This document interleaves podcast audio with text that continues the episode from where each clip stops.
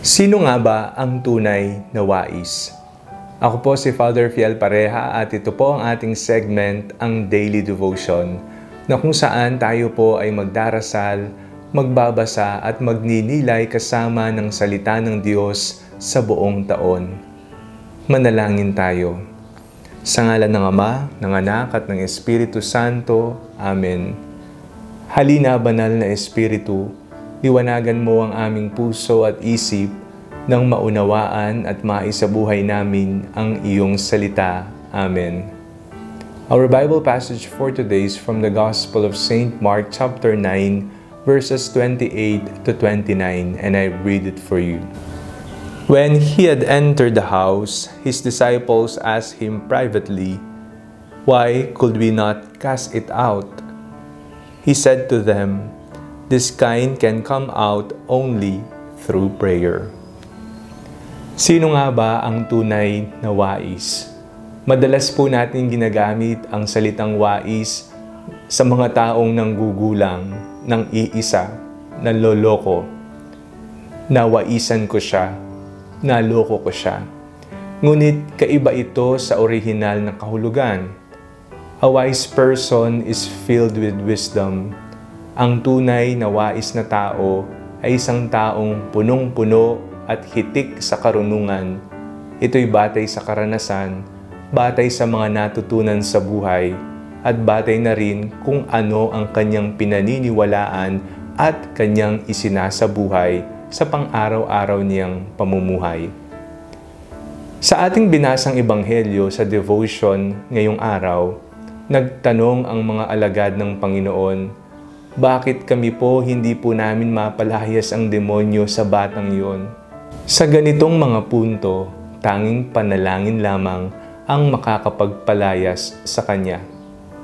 Panalangin, ang taong wais ay nagdarasal. Nagdarasal siya sapagkat gusto niyang paigtingin ang kanyang relasyon sa Panginoon. Alam ng taong wais na sa kanyang sariling kakayahan, hindi niya magagampanan lahat ng bagay dito sa mundo. That is why he needs to pray to the Lord and ask for His strength and the graces that he needs each day. Yun ang taong wais. Alam niya kung saan siya pupunta. Alam niya kung saan siya hihingi ng mga pangangailangan niya. Ang panalangin ng ating sandata sa ating pang-araw-araw na buhay at ito ang magtuturo sa atin kung papaano tayo lumalim at humitik sa karunungan sa buhay.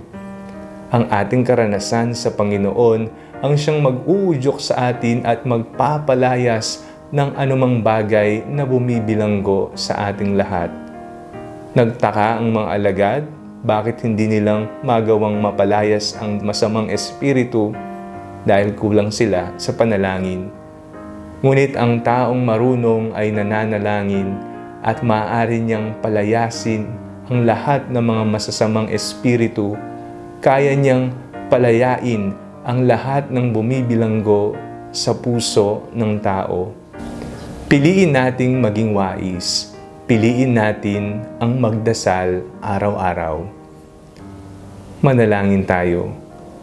Panginoon, bigyan niyo po kami ng karunungan Bigyan niyo po kami ng mga pagpapalang ginakailangan namin sa araw-araw. Lumalim nawa ang aming relasyon sa inyo sa pamamagitan ng aming pang-araw-araw na panalangin at pakikitagpo sa aming kapwa ng may pagmamahal at awa. Ito po ang aming panalangin sa ngalan ni Jesus na aming Panginoon. Amen. Sa ngalan ng Ama, ng Anak, at ng Espiritu Santo. Amen.